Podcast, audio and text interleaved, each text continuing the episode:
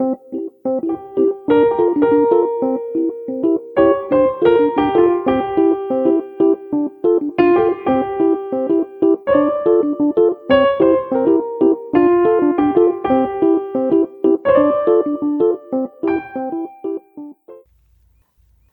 and welcome to Field Notes, a podcast about linguistic fieldwork. I'm Martha Tsutsui Billins, and today's episode is with Vera Ferreira and Hugo Cardoso. Hugo Cardoso is a researcher and professor at the University of Lisbon. He specializes in Portuguese based Creole spoken in South Asia, and he has worked closely with the Creole speaking communities of Diu and Kerala in India and more recently with the Portuguese Burgher community in eastern Sri Lanka. He is also a depositor at the Endangered Languages Archive and a recipient of the Endangered Languages Documentation Program grant. If you want to hear more about Hugo's work, you can check out episode four of Field Notes. And Vera Ferreira is the head of the Interdisciplinary Center for Social and Language Documentation and she is also the ELDP Archive Support and Development Officer at the Endangered Languages Archive. She has worked with several communities in Europe, most notably the Minderico, Fala, and Bavarian communities, and she is also a depositor at the Endangered Languages Archive. If you want to learn more about Vera's work, you can check out episode two of Field Notes. In this episode, I met up with Vera and Hugo in Lisbon and we discussed some listener questions, including how to share collected data in a meaningful way with communities and how to deal with power imbalances whilst in the field. Thank you to everyone who wrote in with questions. We actually had so many questions that we'll be splitting all of the questions over two episodes. So the first half will be in this episode, episode nine, and then the next half will be next week in episode 10. If you have a question about linguistic fieldwork, you can email it to us at fieldnotespod at gmail.com. This is so exciting. Reunited in Lisbon. Yes. yeah. And I think it's worth mentioning that this is just based on our own experiences. Right. It does not represent best practices or whatever that people think we are guiding them in something. Yeah. It's w- what has worked for us and not.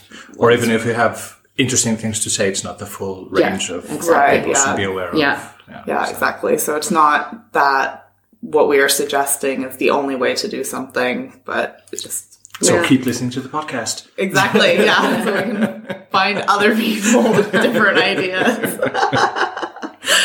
yeah. Okay.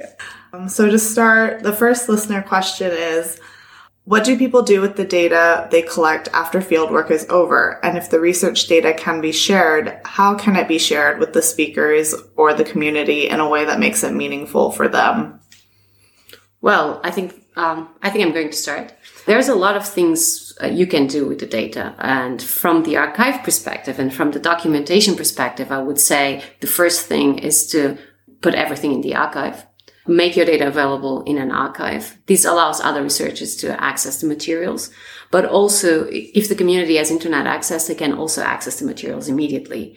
The other thing is that you can develop a lot of things out of the materials that you have archived. So if the materials are available, you can create, for instance, apps for the community based on what you have recorded and preserved. But I think the most important thing is that you put the materials in the archive. They are saved. They are in formats that are preservable.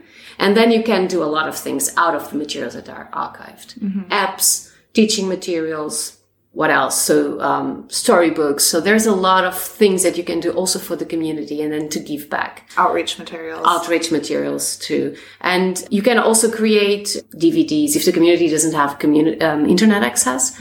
Uh, you can create DVDs with the recordings that you have done and share them with the community. Yeah. But maybe you have something you want to add something because this is the experience. That I I'm I was working with the European community with the internet access, it doesn't mean that they are going to the archive because most of the archives uh, have their interfaces in English and then they cannot access the materials very well. So we also need to guide them into discovering the materials in the archive. This is the other part. Maybe we could do this discussion later. Yeah, this could be a Uh, whole episode, yeah, right, about yeah. archiving. But maybe, yeah, Hugo can say something about how to use the materials to, from your own perspective. Yeah. Right.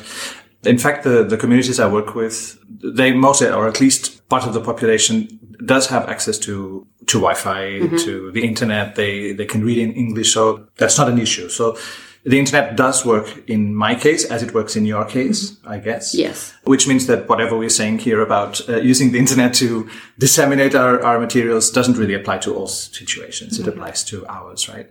And if it does, then it's a good way to do it. It's a good way to share. One thing that I've, um, before I, I go deeper into that question, one thing that I've done with my latest research project, which is, uh, which was conducted in Sri Lanka and has an ethnomusicological component as well, was to create Facebook page where you know where we share all sorts of uh, information about the collection and the updating uh, and the um, uploading to the archive and all that.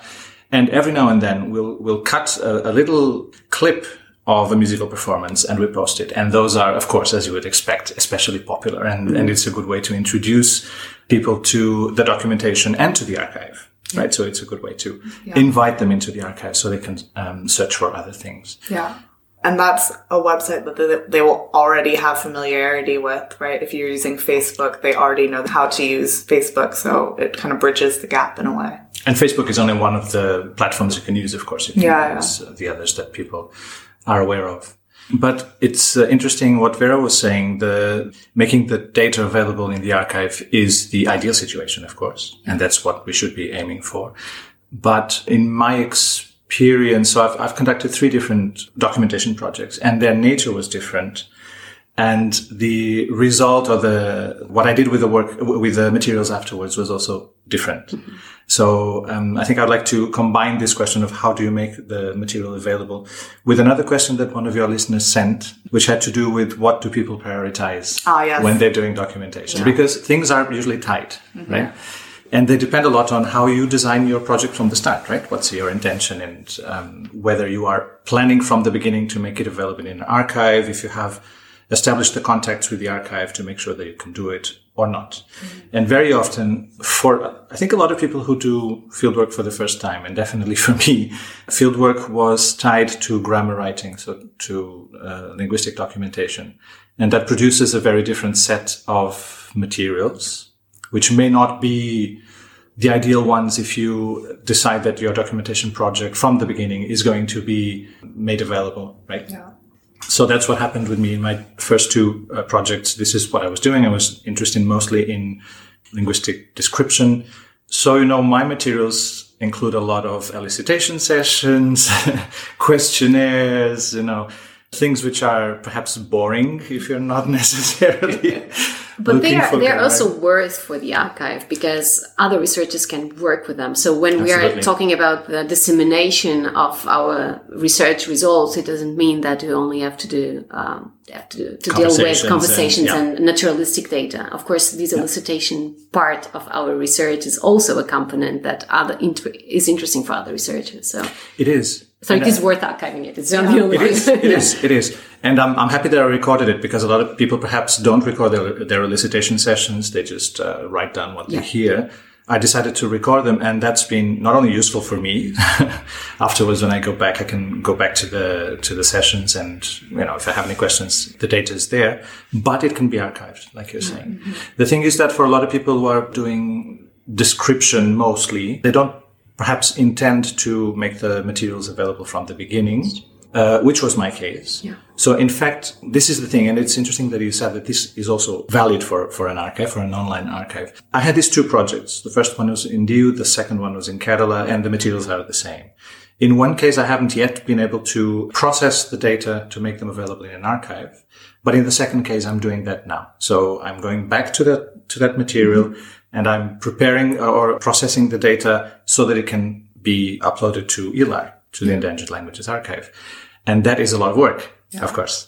Right? So it's different from the third project, which was always intended to go to that specific archive, which means that all my, all the transcriptions, annotations, etc., were done in a way that was compatible with the archive From the beginning. from the beginning. So that makes a difference. There is another other thing connected to elicitation because I, as you said, several researchers think, okay, elicitation is not interesting enough for other people. But in my case, for instance, I have done also elicitation, of course. All of us do elicitation, right? and um, the community was using the elicitation sessions to create uh, vocabulary lists that they could use for uh, the teaching at the local school. So this this is also another part, another profit that is connected to the community uses of the use of the material. So we should not underestimate the value of the elicitation, even though it is not the ideal scenario for the documentation, but it's part of it, and all of us do elicitation. But mm-hmm. maybe we can think about strategies of using the elicitation in out of the linguistic context we know it is a linguistic communicative event, but it can be used for other purposes out of the linguistic research domain. Mm-hmm. Yeah. Yes. Yeah.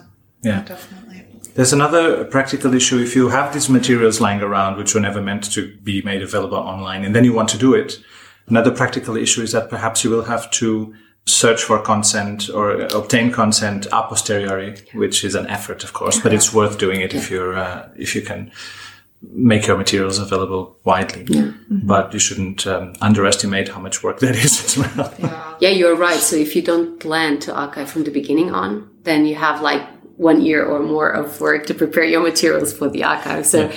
if the listeners want to collect data they should, and think that they want to archive the materials, they should uh, design a strategy from the beginning on. I think right. this is the best advice I can give. That's right.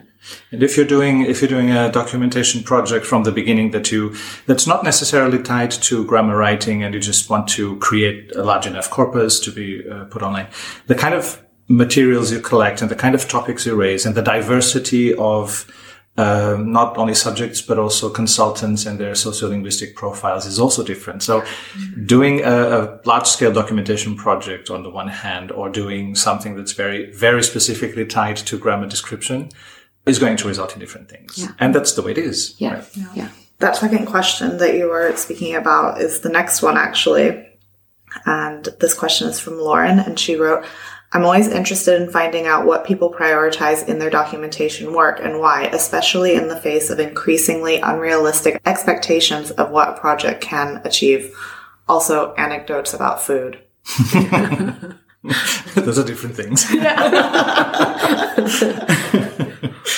But I think I'm going in the same lines um, as Hugo went because, of course, it depends on what your personal goals are and what you want to achieve with documentation. And for several of us, when we are starting fieldwork or doing fieldwork for the first time, is for our PhD or our master. So we have a very clear goal in mind, and the kind of data that we are going to collect depends on what we want to research or do research yeah. on.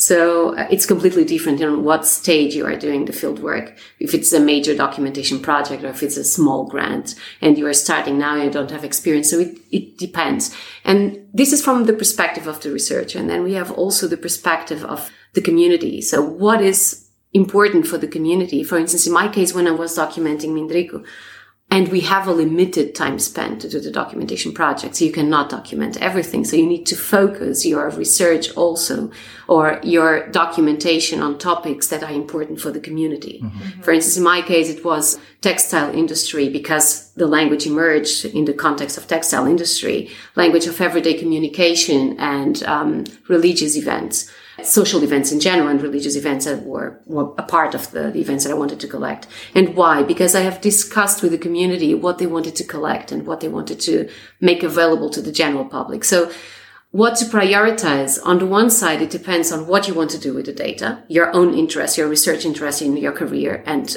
we are like focused on our career, of course, mm-hmm. when you're doing the research. And on the other side, we try to combine it with the priorities that the community wants to see in the documentation. So I think this is a mixture of both things. Mm-hmm. And that you cannot say, you should prioritize only this or only that. It depends the, on the context. It depends on the situation and it depends on the community you are working with. One other factor I think, uh, which is also relevant here, is how much work has already been done on that language exactly. in the past. Yeah. Because those projects that I mentioned in which I was doing grammar writing and, and linguistic description were on languages that had no description at all. Mm-hmm. So there was really nothing else I could do than focus on um, on these instruments of, of um, grammar elicitation and vocabulary elicitation and things like that. Whereas in the third project on Sri Lanka, this is a language that had had some descriptive work done in the mm-hmm. past, which means that, you know, first of all, it's, it makes it possible for you to have some knowledge of the language before you go to the field. Which helps a lot. Which helps a lot. it makes it much easier for you to transcribe and annotate your data. right? Because you know a lot of uh, descriptive the descriptive labels are already available for you. And so it allows you to focus on other things, on, for example, making sure that your collection is varied and covers a lot of topics and things Yeah. like that. So that's another factor, I think. Yeah. Yeah. Anecdotes about food. Oh, I'm not Do you have I'm some? sure. I'm, I was trying to think of some anecdotes about food. I mean, they eat snails in Amami, so uh-huh. that's kind of exciting. so the places where I did field work, they are not so spectacular in terms of food or so diverse in terms of food that I would say, oh, this is really good antidote to tell to everybody. what was the best thing that you ate on field work? Whoa. This is a hmm. really difficult question. You know, if you if you work in a place like India or Sri Lanka, you really can't pinpoint. The food is so good overall. That's what I've worked. Yeah. It's just- So I I don't think I can pick something and tell you this was the best food ever that I ate during field work. Mm-hmm. It really depends. So on your taste, own taste, and Yeah. no. So I had no bad experience. So bad experience that I felt bad afterwards. I only have to eat a lot. So this was the issue. So eating a lot all When the time. When I was, home. yeah, I was invited to the places where I did the recordings, to the families, and they were just feeding me all the time. And this was, this is what one of the issues I had to deal with. But yeah. That was one of my biggest issues is I was staying with an amazing host family that would make three amazing meals for me every day and then I would go to the speakers' homes who also made amazing fantastic food and there's no option not to eat it. You have to. You have to eat everything. So every day I was feeling sick. yeah, that's an issue. On the other hand, I'm always excited when people invite us over for, for food because I know it's going to be great. Yeah. yeah. uh, normally because I, I spend a long time in in um, in the field and I don't always stay with families. I end up eating in restaurants, which is fine, right? Or cooking at home if I if I end up uh, renting a place where I can do that.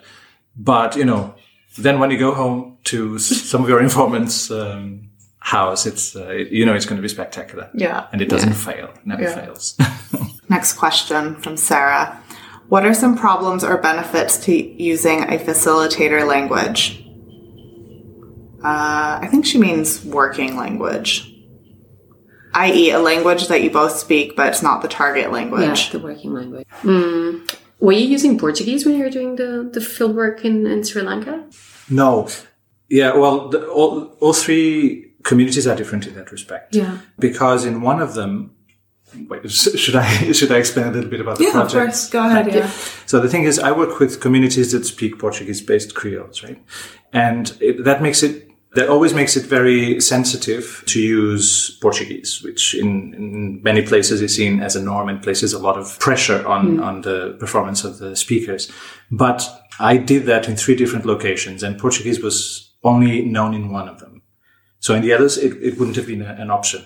In this first one, where Portuguese was known, and I could have used it with some people as a as a contact or a facilitator language, I decided not to, and I used English instead to stay away from that uh, potential problem of interference. Yeah. Right?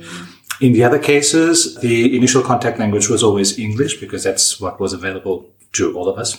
But it's always ideal to learn the language as soon as possible and start conducting your interviews and even your elicitation in um, in that language as soon as possible. Yeah. So I had the experience with Minderico because the community, the speaker community is really small. So, and I have only 24 now, unfortunately, 21 fluent speakers. And the majority of the speakers are active speakers, but they code switch all the time. So if I use Portuguese, hmm. they will continue in Portuguese straight away. They don't switch to Minderico again. So I had to learn the language before. I was working with the language already before. So I, in order to conduct the interviews and all the elicitation and everything, I had to use Minderico because I knew if I start with Portuguese, they will switch immediately to Portuguese and will not con- go back to Minderico. And in Fala, it was interesting because they knew that I don't speak Fala. And we had someone from Spain doing field work with us and she was interviewing. She she was from Sevilla, and Fala is spoken in. So the region are not is not far away from Sevilla. And when the girl that was with us was interviewing them in Spanish, they will immediately, they will immediately switch to Spanish and they would not use fala. With me, they tried to use fala because it was more similar to Portuguese. So I could speak Portuguese and use Portuguese as a facilitator language, but it, it was not a language that I could speak Portuguese. They couldn't speak Portuguese, but they would understand it perfectly. And they would reply in fala because it's much closer to the language. If uh, we use Spanish for that, they would switch to Spanish immediately. And in Bavarian, it was interesting because you can use uh, can use standard German, high German, and they would speak Bavarian. It doesn't matter. They don't care. They just speak Bavarian. Mm-hmm. So, but the only language that I had in common when I was doing the fieldwork in Bavaria was was German. So, but it didn't add no kind of interference. But it has to do also with the identity of the speakers and how confident they feel in the language, how how they identify the language and how they deal with the language on everyday communication as well with the Mindericos, they don't use it in everyday communication anymore. So the tendency is to use Portuguese. How do you deal with social or other types of power imbalances while doing field work? with care. Yeah. and diplomacy. Yeah. Yeah. Yeah. I think there are, there are at least two ways in which power differences can impact your, your work or the, yeah, the kind of data that you obtain. One is if it limits access to part of the population for some reason. So if part of the population is off limits for whatever reason, and the other is whether uh, if there's um, if there are certain registers registers which people think are not appropriate or substandard, something like that.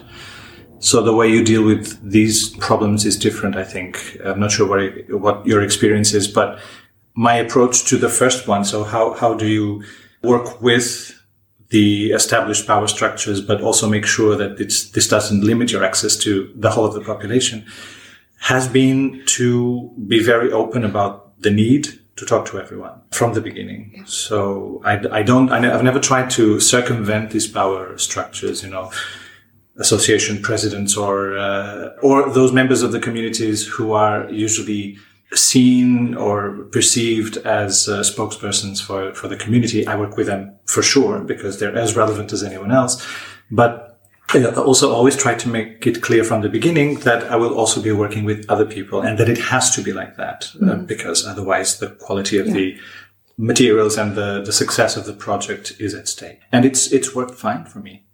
I, I did exactly the same. So um, in these small communities, you have always a spokesperson and, and the one that they recognize as the one that represents the community. And sometimes even the uh, the representatives advise you to work with people that, and then you notice these are not the right people to work with, or for some reasons, for several reasons, because they are not interested, because um, the knowledge of the language is not what you need for a particular moment in time. Mm-hmm. But I tried to always work with everybody, so as many people as I could. And in a small community with so uh, less fluent speakers, you really have to use all everybody that you have around. So yeah, but this is I have done exactly the same as you have done. So. Yeah, you should not go against uh, the people who hold uh, some sort of prestige or power. I yeah. mean, that's not that's not uh, advisable at all. Mm-hmm. Just make sure that you're not limited to what they offer you. Mm-hmm. Uh, it's also perhaps important to realize that you, as a researcher, also come with an image of power, whatever yeah. it is, from the yes. beginning. And if if I go back to that first uh, project of mine where I was working in in this community speaks a Portuguese Creole, but also has or also has some knowledge of Portuguese and attributes some linguistic prestige to Portuguese. Me, as a native speaker of Portuguese, had to first of all break that barrier, uh, which takes time, and you know it, it can only be done by debunking linguistic myths um, and stereotypes, making sure or making it clear to to the people you're working with that you you have no intention of ridiculing their way of speaking. On, on the contrary, and that takes time. That takes uh, the building of trust before you can actually do that kind of work because you do have power, whatever it be. It can be high or low, but you yourself will, will, as an outsider, even as an outsider, will be awarded some sort of position in that power structure. Mm-hmm. And I think it is really important for people that are doing field work to be aware of that. Yeah. Because we are in a position of power, as you say. It doesn't matter if it's a high power, low power, or high prestige, low prestige, but we have this kind of power. Mm-hmm. And we need to be aware of it because this can influence dramatically the way the community trusts you and the way you build your relationship to the community. yeah. yeah. You've been listening to the first half of my discussion with Hugo Cardoso and Vera Ferreira. Next week, we'll be finishing answering listener questions, including our advice on how to handle particularly difficult recording situations and how to reduce your environmental impact whilst in the field.